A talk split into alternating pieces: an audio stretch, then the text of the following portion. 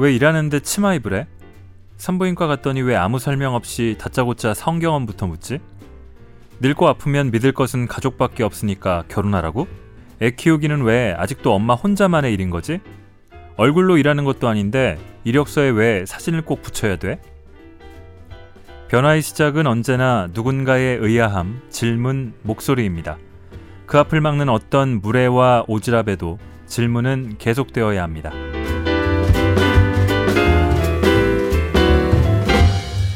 골라듣는 뉴스룸 골룸의 일요일 책 읽는 순간 오늘도 북적북적합니다. 저는 심영구 기자입니다. 일상을 기록한 편하게 읽을 수 있는 책을 오늘 가져왔습니다. 아, 그런데 한편으로는 어떤 사람들은 불편하게 읽을 수도 있는 뭐 수위가 높진 않지만요. 혹은 그래야 하는 책이 아닐까도 싶습니다. 온갖 무례와 오지랖을 뒤로하고 페미니스트로 살아가기. 이게 책 제목입니다. 좀 길죠. 예, 저자는 화사 외에 42명. 최근 10년간 한국 여성민우회 홈페이지와 소식지에 실린 글들을 골라 엮은 책입니다. 낭독을 허가해 주신 국리출판사와 한국여성민우회에 감사드립니다. 자, 10년 동안 글들을 모아가지고 실은 책이라서 조금은 아, 한국 사회가 이 정도는 아닌데 싶은 사례들도 있고요. 뭐 그래봐야 불과 10년입니다. 또 여전히 그렇다고 볼만한 글들도 많이 있습니다. 어, 몇 개를 읽어보겠는데요. 많은 남성들이 어, 꼴불견 사례 막 그런 식으로 꼽는 게 요즘에는 뭐 그렇게 대놓고 얘기는 못하는 것 같습니다만 지하철이나 버스에서 화장하는 여성들을 보고서 그렇게 얘기를 합니다. 뭐 화장은 집에서 하고 나오는 게 더 낫겠죠. 하지만 그러기 위해서 여성은 더 부지런해야 하고 또 잠의 일부라든가 아침이라든가 이렇게 포기해야 하는 것들이 많이 생깁니다. 왜 그래야 할까요? 많은 아저씨 남성들은 로션만 겨우 바른 듯 만 듯한 민낯으로 활보하고 있는데 말이죠. 여름은 이미 지나갔지만 여름날의 커리어 우먼 코스프레라는 글부터 먼저 읽어보겠습니다.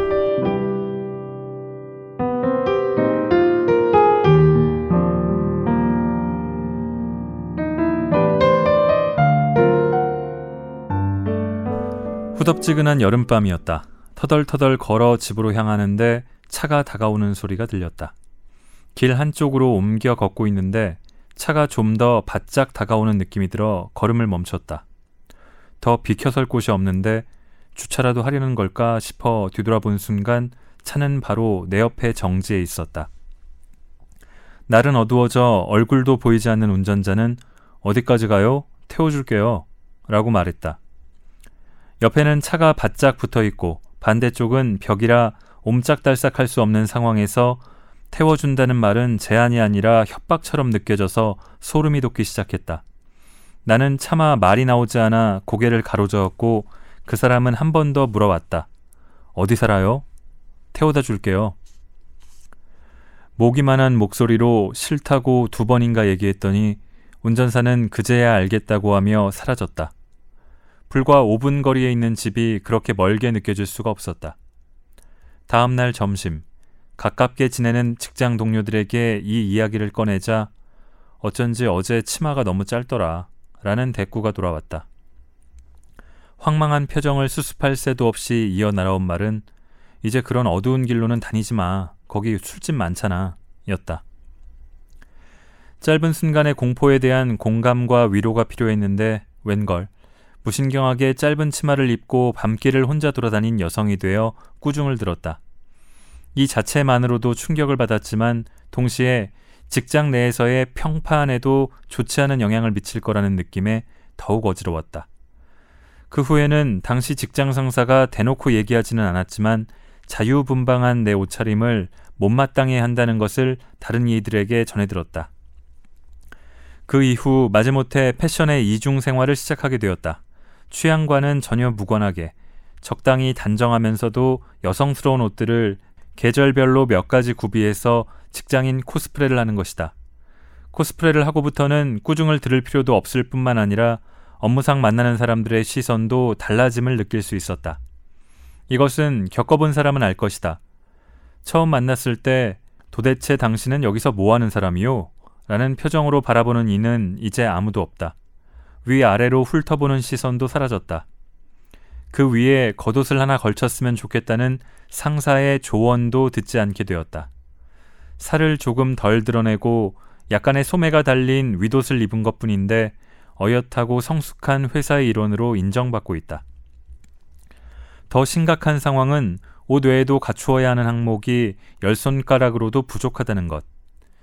직장에서 비난받지 않고 눈에 띄지 않는 여름을 보내기 위해서는 끊임없이 검열하고 판단하고 손질해야 한다.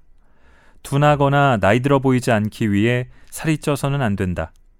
다리와 겨드랑이의 털은 깔끔하게 제거되어야만 한다. 맨 발톱이 드러나는 것은 지저분하기 때문에 일주일에 한 번씩은 손질을 하고 페디큐어를 칠해주어야 한다. 발이 드러나는 신발을 신을 때에는 발 뒤꿈치도 매끈해야 한다. 땀 냄새가 나지 않기 위해 어쩌다 한 번이 아니라 매일 출근하기 전 바쁜 와중에도 발끝부터 머리끝까지 자동적으로 점검하게 된다. 거울 앞에 서서 바라본다. 자, 오늘도 가로 열고 회사에 부끄럽지 않은 모습인가? 심심한 누군가들의 입에 오르내리지 않을 옷차림인가?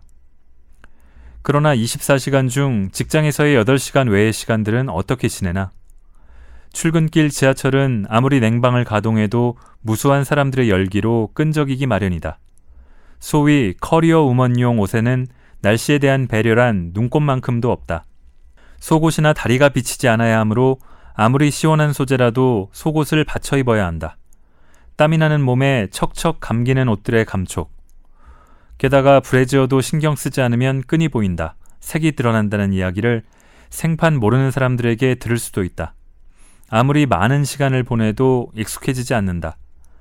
여름용이라고 나온 신발의 엄지발가락이나 측면이 뚫린 정도로는 통풍은 어림도 없다.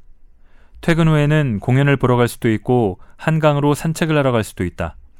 이때야말로 직장인 코스프레는 활동에 하등 도움이 되지 않는다. 특히 공연장이나 모임에서 정숙한 차림은 재미없고 따분하다. 바닥에 앉을 수도 없고 꽉 조이는 소매가 터질까봐 몸을 조심스럽게 움직여야 한다. 소리 지르고 뛰고 춤추는 사람들 사이에서 정지해 있다. 최대한 옷이 허용하는 범위 안에서 꼼지락거릴 뿐. 여름을 사랑한다. 뜨겁고 강렬한 햇빛. 입고 싶은 만큼만 입고 훨훨 다니고 싶은 계절이다. 그리고 노출은 이런 마음의 자연스러운 표현 방식이다. 직장에서 목까지 올라오는 셔츠를 입으라든가 무릎까지 내려오는 치마를 입으라든가 소매 없는 옷을 입지 말라고 말하지는 않는다. 하지만 훨씬 더 무섭게 내 목을 옥죄고 땅구멍을 막고 있는 것들이 최소 수겹은 되는 듯하다. 계절에 맞게 입으면서 그들이 보기에 아름답게만 노출하는 여름이 벌써 여러 해 지나고 있다. 상식적인 직장인으로 보이기를 요구하는 일터. 그런 기준으로 사람을 평가하고 판단하는 시선들. 그리고 그 속에서 인정받고 살아남고 싶어 하는 욕구. 그 욕구를 채우기 위해 스스로의 표현 방식을 점검하는 나. 이 연결고리들을 끊어내지 않는 이상 진정한 여름의 자유로움은 찾아오지 않을지도 모르겠다. 쿠나 씀.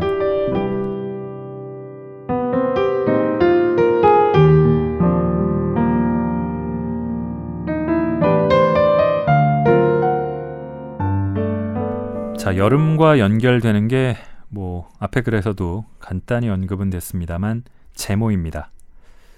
제가 어려서 본 TV의 한 장면 민소매 옷을 입은 한 여성 탤런트가 팔을 들어 올렸는데 겨드랑이 털이 보였던 그 장면이 왜 30년이 지난 지금까지도 생각이 날까요? 언제부터였는지 정말로 희귀한 장면이 됐기 때문이 아닌가 싶습니다. 이 글의 제목은 난 개구리가 아니다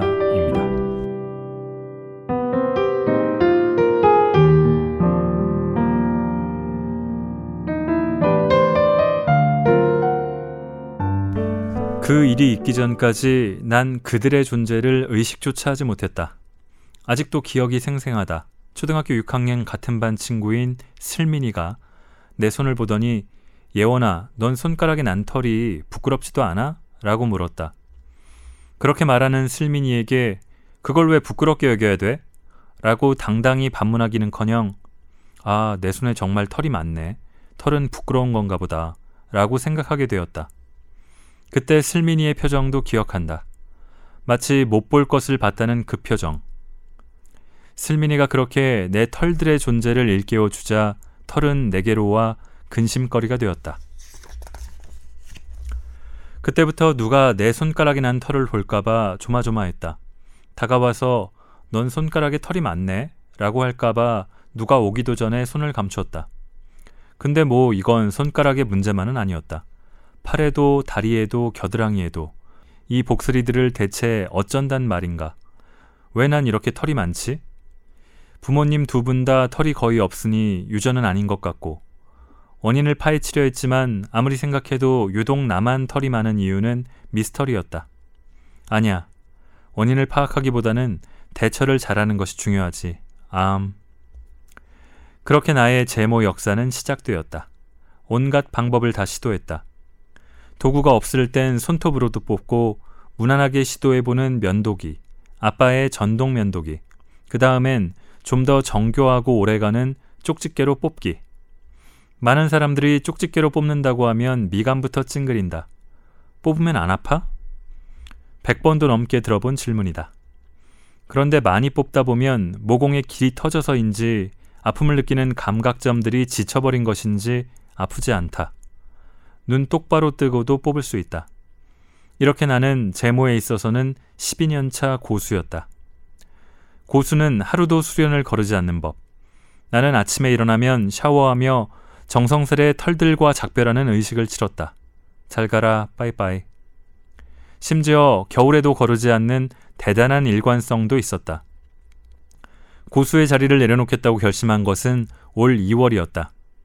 민호회에서 활동가로 일하면서 익숙한 것들에 물음표를 맘껏 던지게 되었다.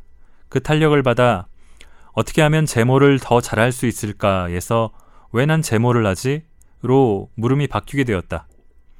그동안 해야만 한다는 압박 속에 다른 선택지 없이 했던 것들에 대해 저항의 펀치를 날려야겠다는 마음이 한껏 차올랐다. 그리고 난 실행에 옮겼다. 매일의 제모 의식을 멈추자 샤워 시간이 엄청 단축됐다. 7분 정도면 거뜬히 샤워를 하게 됐다. 그뿐만 아니라 집이 아닌 다른 곳에서 잘 때 거추장스럽게 챙겼던 면도기를 더 이상 챙기지 않아도 됐다. 그렇게 노 제모 영역을 넓혀가고 있었는데 두려운 마지노선은 있었으니 바로 다리털이다. 윽. 제모 안 한 다리로 외출한다는 것은 상상조차 할 수 없어. 가만히 생각해 보니 털이 있는 게 당연하다. 내가 개구리도 아닌데 말이다. 오히려 제모가 더 자연스럽지 않은데? 여기서 포기할 수 없겠다는 마음으로 이번 여름 과감히 도전했다. 스타킹 없이 치마를 입고 맨다리로 조마조마한 마음으로 지하철에 입장했다. 어라? 출근하는 길에 아무도 나를 쳐다보지 않았고 내 다리털에 관심을 주는 사람은 하나도 없었다.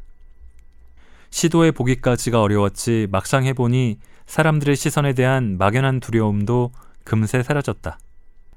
이제와 생각해보면 그동안 떠내보낸 털들에게 미안함도 든다.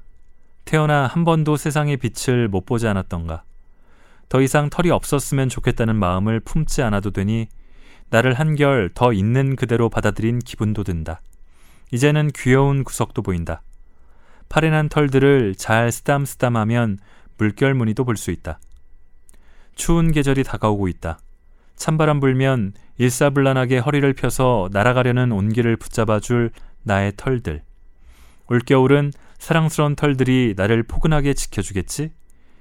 내 복소리들과 함께라면 찬바람도 두렵지 않다. 미스터리가 결국 풀리기는 했다. 그것은 바로 엄마가 이미 오래전 영구 제모를 했다는 것이었다고라고라. 로이슴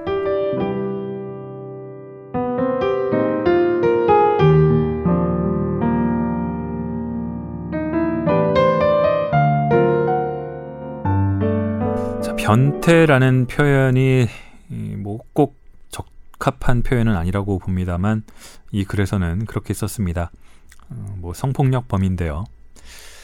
뭐 저도 지인들에게 들으면은 이런 경험 한두 번 하지 않은 여성들은 아예 없더라고요. 한국이 왕정 국가는 아니니까 뭐 변태 공화국일까요? 얼굴 없는 성폭력을 읽습니다.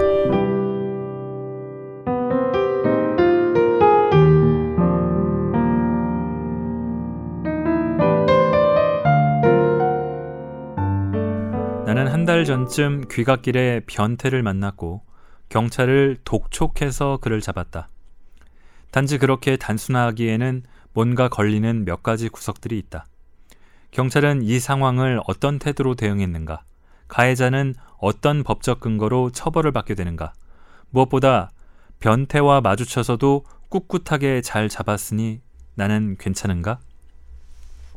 사건 개요, 동네 어귀와 경찰서 풍경. 쌀쌀해지기 시작한 겨울 문턱의 어느 밤, 나를 향해 페니스를 꺼내놓고 주물럭거리면서 파란 마스크로 얼굴을 가린 한 남자와 마주치는 순간 즐거운 내 귀갓길은 퇴색되고 말았다. 이건 뭔가 아니지 싶은 찰나 거의 반사적으로 내 발걸음은 그 사내를 향했다. 전혀 두려움이 없었던 것은 아니지만 변태들과 유달리 질긴 인연을 통해 쌓인 회한을 풀고 싶은 본능적 욕구와 단지 이대로 그냥 지나칠 수는 없다는 동물적 판단에 경도된 반사적 행동이었다. 동시에 파란 마스크도 이건 뭔가 아니지 싶었는지 뒷걸음질을 치더니 이내 내달렸다. 파란 마스크는 골목 어귀에서 순식간에 사라졌다. 멀리 가지 못하고 근처 건물 안으로 숨었을 것이 분명했지만 밤이었고 내 체력을 자신할 수 없었던 터라 혼자 쫓아 들어갈 엄두는 나지 않았다. 일단 현장을 사수하기 위해 그 자리에 지키고 서서 112에 도움을 요청했다. 그리고 경찰을 기다리면서 스멀스멀 일깨워지는 두려움을 쫓기 위해 Y 양에게 전화를 걸었다. 허세를 부리고 있었지만 사실 의지할 곳을 찾아 전화를 한 것이다. 한참 통화를 했는데도 경찰은 나타날 기미가 없었다. 다시 독촉 전화를 했더니 아직도 그 자리에 계시냐는 엉뚱한 대답이 왔다. 경찰은 결국 112에 연락한 지 거의 15분이 지나서야 나타나셨다. 그래도 이번엔 독촉 전화 덕분에 빨리 온 셈이다. 변태 목격 사건으로 경찰에 신고를 하면 대체로 한참이 지나서 경찰에게 연락이 온다. 그리고 대개의 경우 근처를 수색했는데 수상한 자를 발견하지 못했다는 결과를 고집받는다. 그런 뻔한 순찰 결과를 통보받을 때면 답답하기 짝이 없다. 여성을 대상으로 그러한 폭력을 행사하고 손쉽게 재빠르게 범행을 감추어 평범한 남성으로 변모하는 그가 느리게 대응할 뿐만 아니라 남성인 경찰의 눈에 수상한 자의 모습으로 보일 가능성은 거의 없을 것이다. 늦게 나타난 두 경찰은 건물 뒷마당에 숨어 있던 수상한 자를 찾아냈다. 내가 봐도 이 사람이 그런 짓을 했을까 싶을 정도로 참 평범한 남자였다. 보통 체격, 어두운 색의 옷, 그저 그런 특색 없는 얼굴. 그리고 마치 무슨 영문인지도 모르겠다는 듯이 땀을 뻘뻘 흘리며 경찰에게 왜 그러시냐 만을 연발하는 자연스러운 능청까지. 경찰은 내게 증거가 될 만한 것이 없어 내가 유일한 증인인데 만일 그 사람이 아니면 내가 무고죄가 될 수 있다는 충고도 아끼지 않았다. 나는 경찰과 그 남자가 숨어 있던 곳 주변에서 파란색 마스크를 찾아냈고 드디어 파란 마스크를 잡았다. 지구대에서 진술서를 작성하면서 나는 조금 흥분해 있었다. 이번에는 잡았구나. 스스로 살짝 대견하기도 했다. 그리고 파란 마스크가 어떤 처벌을 받게 되는지 궁금했다.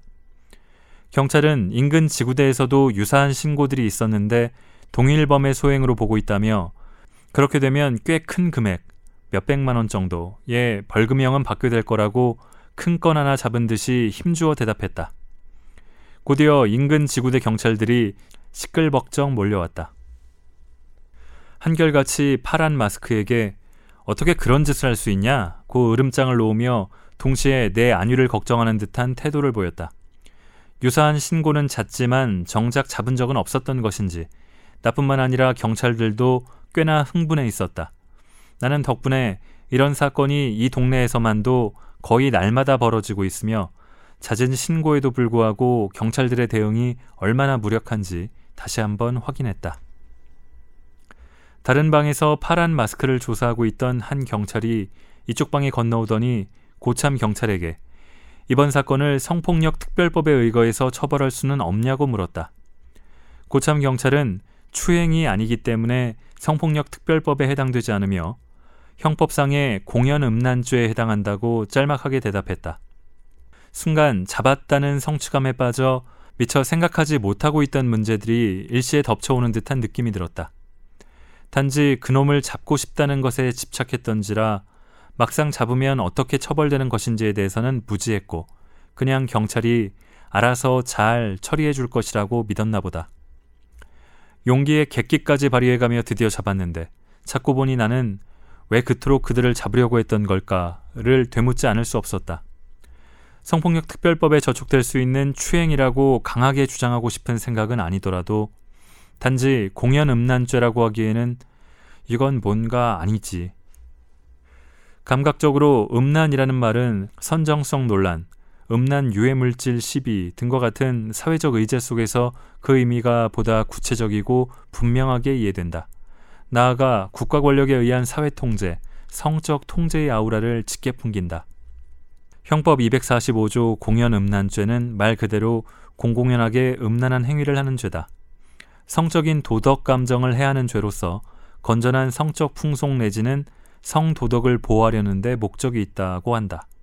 공공연하게란 불특정 또는 다수인이 알 수 있는 상태를 말하며 타인이 그것을 인지했는지와는 상관없다.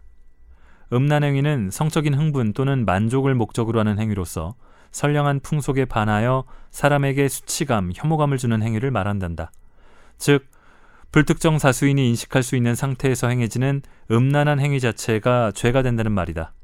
이 법에 따르면 타인의 눈에 띌 수 있는 장소에서의 연인 간의 성적 행위는 공공연한 음란 행위로 죄가 될 수 있으며 다수 앞에서의 스트립쇼도 이 죄에 적용된다. 아무도 보지 않았다거나 누군가에게 피해가 되지 않았다고 해서 죄가 아닌 것은 아니다.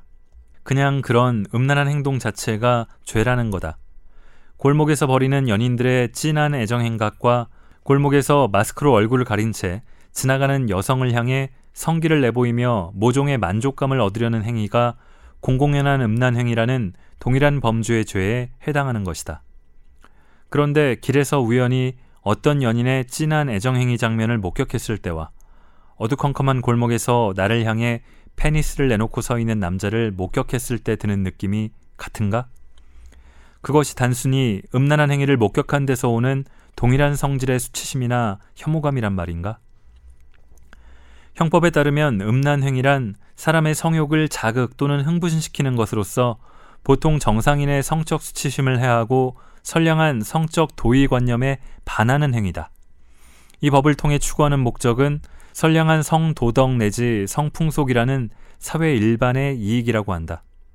역시나 이건 뭔가 아니지 싶다. 내가 그들을 기필코 잡아야 한다고 생각했던 이유는 공연 음란죄의 범주 안에서 설명되지 않는다.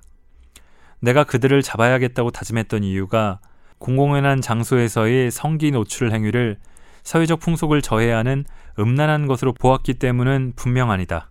더군다나 선량한 사회적 도덕관념에 입각해 건전한 사회를 만들기 위해 파란 마스크를 쫓아갔던 것도 아니다. 진술서를 작성하고 경찰의 조사 과정에서 경찰이 나에게 그 당시 어떤 감정을 느꼈냐고 물었을 때 나는 화가 났다고 대답했다. 그런데 경찰은 수치심을 느꼈냐고 다시 물었다. 수치심. 사전에는 남보기가 창피하고 부끄러움이라고 정의되어 있다. 왜 파란 마스크 때문에 내가 창피하고 부끄러워야 하는 거지?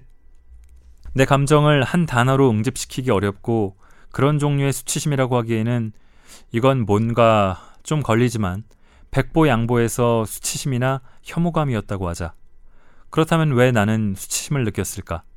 내가 본 페니스와 성기 노출 행위가 단지 볼성사납고 음란하다고 생각했기 때문인가? 사실 가장 먼저 든 생각은 아, 또야? 그리고 순간적으로 화가 났다. 그 후로도 웅크리고 숨어 있다가 땀을 삐질삐질 흘리며 경찰에 붙들려 나온 파란 마스크가 떠오를 때마다 더욱 화가 치밀어 오른다. 잡힐까봐 땀을 삐질거리며 숨어 있던 그 소심한 남자도 여성인 내 앞에서는 페니스를 내밀고 힘을 발휘하며 만족감 얻을 수 있다고 생각했다는 것 아닌가. 그가 연출한 상황에서 나는 내 의지와 상관없이 무기력하고 성적인 존재로 대상화되고 있었다. 그 지점에서 여성으로서의 내가 우습게 여겨지고 있음을 몸으로 느끼며 수치심, 굴욕감, 분노를 생생하게 경험했다. 그 남자가 의도한 상황과 시선을 통해서 내가 원치 않는 성적 대상이 되고 있다는 느낌은 자아가 쪼그라드는 느낌이며 위축감으로 연결된다. 그리고 스스로가 위축되는 그 상황은 몸과 내류에 각인되어 두려움과 공포를 유발하게 된다. 이 문제는 인격적 모독이자 성폭력의 연장선에 놓여 있는 것이다. 이후에 파란 마스크가 어떤 형사 처벌을 받았는지는 모른다. 하지만 나에게 그날의 상황은 깨끗하게 정리되지 않은 채 가끔 우라가 치밀어 오르는 기억으로 남았다. 그 당시에 내 행동은 용감했을지도 모르겠다. 그렇지만 아무런 공포나 피해가 없는 것은 아니다. 그 경험으로 인해 나는 그 길을 지날 때마다 파란 마스크를 떠올려야 했고, 밤에 그쪽 길을 다니는 것은 좀 꺼려졌다. 특히 그날의 경험은 내가 폭력에 취약하며 무방비로 노출될 수 있다는 불안감을 불러일으켰다. 단지 성기 노출뿐만 아니라 불특정한 사람으로부터 가해질 수 있는 불특정한 폭력들이 연상되며 내 행동이 위축되었다. 한 번은 혼자 골목길을 걷고 있었는데 저 멀리서 중년의 한 남자가 손에 무엇인가를 쥐고 걸어오고 있었다. 자꾸 손에 쥔 것이 신경 쓰였다. 혹시 위협을 가하거나 위해를 할 수 있는 무기 같은 것은 아닌지 신경 하나하나가 곤두서는 느낌이라니. 무사히 중년의 남자와 지나친 다음 안도감과 함께 밀려오는 것은 신경 쇠약증에 대한 걱정, 그리고 잡는 것으로도 끝나지 않는 파란 마스크에 대한 분노였다. 팽승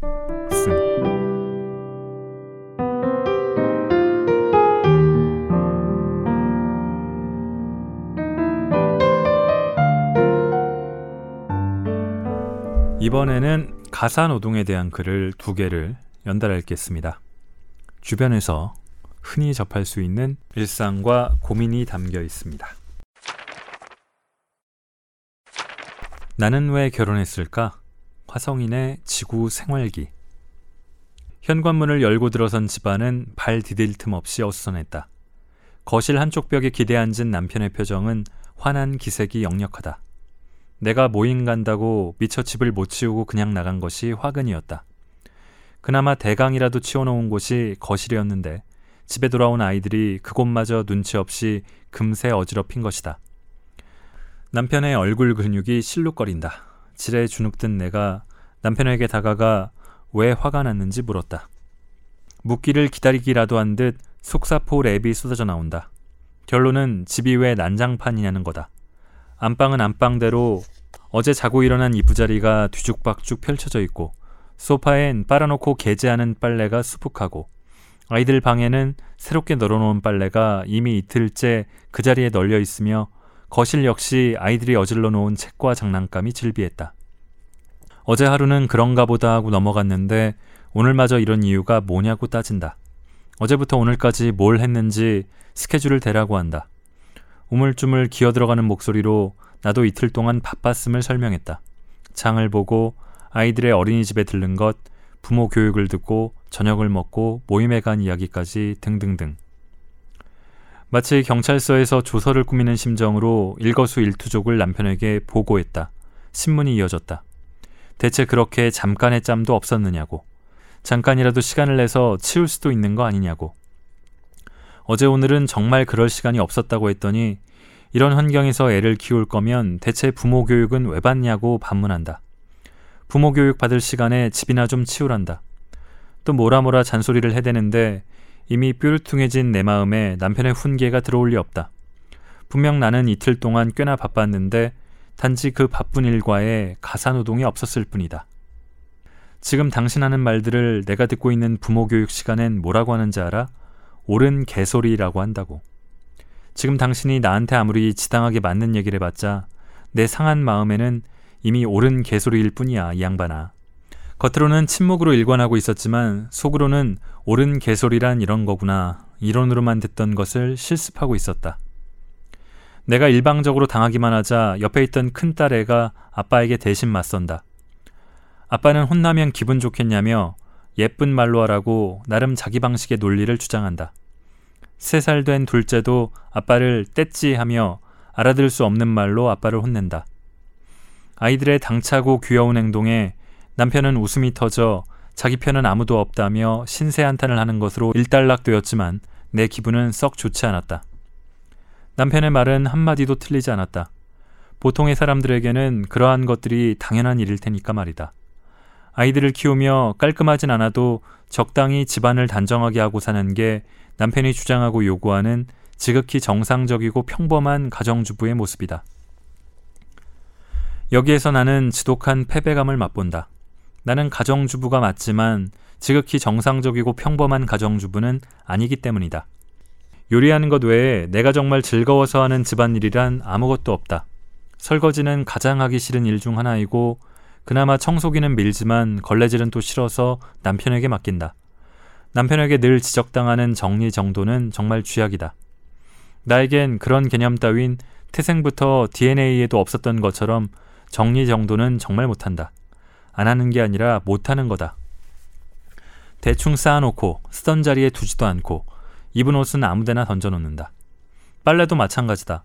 빨래를 세탁기에 빨고 건조대에 넣는 것까지는 할 만한데 개는 게 싫다. 마음이 허락하는 날에는 빨래도 얌전히 개켜 서랍장에 넣어놓곤 하지만 대체로는 소파에 쌓아놓거나 널어놓은 그대로 필요한 옷을 골라 입는다. 아주 가끔 한 번씩 맘먹고 치울 때가 있지만 그때뿐이고 또다시 쌓이고 쌓인다. 중요한 건 난 그런 것에 전혀 불편함을 느끼지 못한다는 거다. 내 눈에는 어지러운 게 전혀 눈에 안 들어온다고나 할까? 그러니 이러고 살겠지만 난 정리정돈이 안 되어 있어도 조금의 거리낌도 없이 잘 사는데 남편은 그게 아닌 거다. 부모 교육 시간에 MBTI 성격 유형 검사에 대해 잠깐 얘기한 적이 있었다. 제2형, 판단형, 정리정돈에 능하고 계획적, 체계적, P형, 인식형, 자율적이고 개방적 융통성. 이 제2형과 P형에 대해 이야기하는데 다른 엄마들은 모두 J형인 반면 나 혼자만 P형이었다. J형 엄마들은 P형 자녀들로 인해 온갖 고초를 겪고 있었다. 허물벗듯 옷을 벗고 정리정돈 일치 안 하고 양말이든 옷이든 뒤집어 벗는 자녀들 때문에 엄마들은 잔소리를 달고 살고 스트레스를 받고 자기만 나쁜 사람이 된다고 했다. 그러나 정작 자녀 본인들은 그러한 것에 대해 아무 인식도 못할 뿐더러 엄마가 그런 일로 전전긍긍하는 것에 관심이 없다고 한탄했다. 그 자녀의 모습이 바로 나였던 거다. 지구인인 그들에게 나는 화성인인 것이다. 일순간 가해자가 된 나는 알게 모르게 공격적인 눈초리를 받아야만 했다. 그러나 나 역시 그 자녀들의 마음처럼 엄마들의 행동이 이해가 되질 않았다. 그게 그렇게 용서 못할 범죄 행위도 아니거니와 안 한다고 뭐가 어떻게 되는 것도 아닌데 내 생각엔 세상을 살아가는데 그렇게 문제시될 만한 중요한 행동이 아닌데 왜 그렇게 거기에 스트레스 받을 정도로 연연하는지 알 수 없었다. 제2형 엄마들은 혹시나 아들이 커서 P형 며느리를 데려올까 또 전전긍긍했다. 그럼 머리 아플 것 같다며 고개를 절레절레 흔든다. 나는 누구도 바라지 않는 결혼 상대자가 되는 순간이다. 그런 난 정녕 결혼해서는 안 될 여자란 말인가? 화성인인 나는 그들의 며느리도 누군가의 아내도 될 수 없는 비정상적인 결혼 부적합자인 것일까? 내가 좋아하고 잘하는 것들을 뒤로 한 채로 결혼했다는 이유만으로, 주부라는 이유만으로, 가사노동으로 내 모든 것이 평가되는 이 사회적 현상을 어떻게 받아들여야 할지 당황스럽다. 난 단지 한 사람을 사랑했을 뿐이다. 그 사람과 일생을 함께하고 싶어 결혼을 했고 더 큰 그림을 함께 그려나가길 바랬다. 그러나 결혼 생활 6년 차, 우리를 늘 다투게 하는 것이 이렇게 난데없는 곳에서 불거져 나올 줄은 몰랐다. 우리의 사랑이 시들해졌다거나 혹은 가치관이 달라서 따위에 그럴싸한 멋진 이유까진 아니더라도 하다못해 이혼 사유 중 가장 흔하다는 성격 차이도 아닌 가사노동 때문이라니. 내 나름 6년간 노력한다고 했는데도 옛날에 비하면 정말 많이 바뀐 것인데 안 되는 부분을 어찌해야 한단 말인가? 언제까지 이 문제로 에너지를 소모해야 하는가? 나는 왜, 무엇을 위해 결혼했을까? 나와 유사한 DNA를 가진 지구에 사는 화성인들은 어떻게 살아가고 있을까? 지구에 맞춰 살아야 할까? 아니면 화성으로 돌아가야 할까? 배짱이 씀.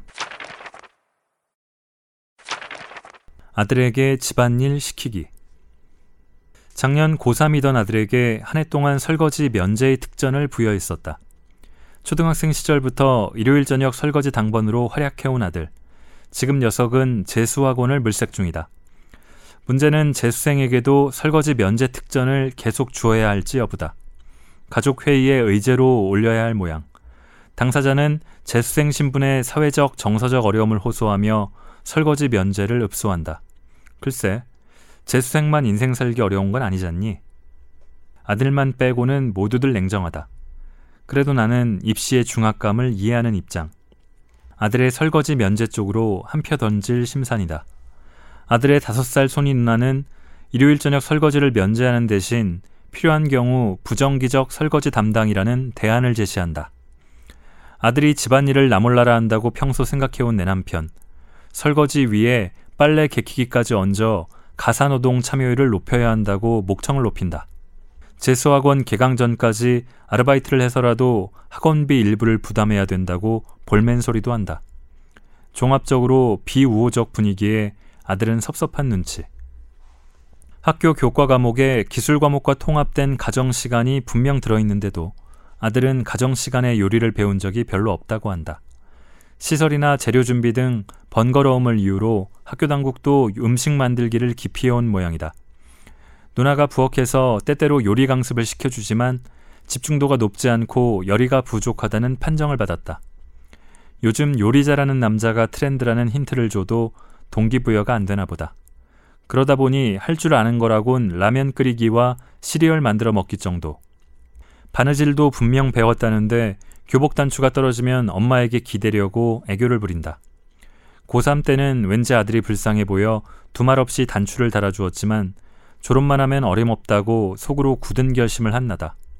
녀석은 주민등록증까지 발급받은 어엿한 사회인 아닌가? 왕자로 떠받들려 키워진 남편들 때문에 이 땅의 딸들은 참 많이도 분통이 터졌다. 큰 인물로 키운답시고 아들에게 부엌 싱크대에 손 담그지 못하게 한 엄마들. 그 왕자들이 한미 관계와 중동 평화 그리고 지구 온난화 방지에 기여했는지 여부는 모르겠다. 다만 왕자가 자라서 한 여자의 남편이 되었을 때 그가 세탁기에 양말을 제대로 뒤집어 넣기나 할까? 또 면도 후에 세면대 주위에 널린 면도의 흔적들을 제대로 처리하기나 할까? 아무리 말끔하게 정리정돈을 해놓아도 일주일이면 방을 만신창이로 만들어 놓는 어지르기 천재 아들을 둔 한 친구는 아닌 말로 아들을 현역 입대시키고 싶을 지경이라고 한다. 정신이 번쩍 들 정도로 정돈되어 있는 군대 내무반 풍경이 좋아 보이기까지 한다나? 그 문제적 아들에게도 여자친구가 생긴 모양. 밤마다 잔뜩 어질러진 방에서 한 시간씩 소근대며 통화하는 아들을 보면 그 여자친구의 앞날이 심히 걱정이라는 그녀. 우리 모두 맘 놓고 웃을 수 없는 처지다. 한국 여성민우회가 내건 생활 속 실천 캠페인 항목을 하나하나 읽어본다. 11가지 기꺼이 불편해지기 캠페인 속에는 자기 컵 들고 다니기나 재래시장 이용하기 같은 손쉽고 즐거운 실천 방안이 들어있어 해볼 만하다. 열심히 듣고 나중에 말하기 같은 주제 앞에선 가슴이 뜨끔하다. 평소 왕수다인 처지라 말하는 만큼 열심히 들었는지 차마 대답할 수 없다. 나이, 학력, 결혼 여부, 출신 지역 묻지 않기는 평등 감수성을 높이려는 취지. 절로 고개를 끄덕이게 된다. 기꺼이 불편해지는 실천과 함께 아들에게 집안일 시키기는 어떨까? 아이 키우는 엄마들의 핵심 실천 과제로서 손색이 없다는 생각이다. 굳이 어렵게 말하자면 가사노동 민감성 높이기가 목표일 것. 이 땅의 여성 인권과 민주주의 신장을 위해 여성인 엄마들도 나서야 한다. 집이 여성의 유일한 직장이던 시대 여성들은 가사노동을 독점했다. 집안일과 바깥일을 둘 다 해야 되는 시대. 여성들은 가사노동 독점권을 포기할 수밖에 없다. 그들의 남편감들은 누군가의 아들 일 터. 일단 내 아들부터 집안일을 배우게 해야 마땅하지 않은가? 방 치우기나 빨래 털어널기 요령부터 가르쳐야 한다. 엄마뿐 아니라 아빠가 집안일 가르치기에 앞장서면 학습 효과가 상승할 것이다. 평소 설거지하거나 청소하는 아빠를 보고 자란 아들들이 집안일에 친화적일 수밖에 없다. 주말 설거지를 둘러싸고 티격태격하던 남편과 아들이 나란히 거실에 앉아 빨래를 개키기 시작한다. 누나와 엄마의 스타킹과 속내의까지 착착 각을 세워 접은 뒤 각자 방 서랍까지 배달하는 것으로 빨래 개키기는 끝난다. 앞으로도 집안일 훈련은 쭉 계속될 것이다.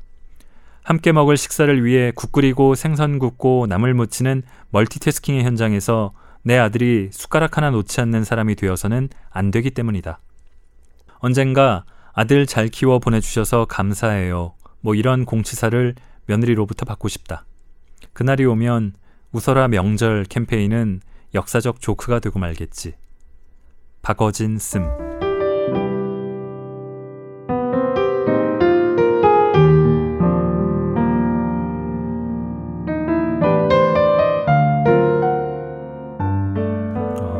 언젠가 우리는 더 불편해져야 한다는 제목의 칼럼을 읽은 기억이 납니다. 이 세상이 갈수록 불편해진다는 중년 남성들의 푸념으로 시작하던 그 칼럼은 한쪽만 편하고 다른 쪽은 불편한 관계보다는 양쪽이 다 불편한 관계가 낫다는 내용을 거쳐서 규칙이 공유돼서 경계가 만들어지면 그것은 곧 모두를 위한 자유가 된다는 말로 끝납니다. 몇 년 전에는 어느 재벌 회장이 이 만우절 농담이라면서 저기 밑에 한 임원을 질책하는 척 하다가 만우절이라고 밝혀서 모두 웃었다는 에피소드를 들었는데요. 진짜 웃었던 거는 그 회장님 혼자뿐이라는 걸 누구나 짐작할 수 있었을 것이라고 생각합니다.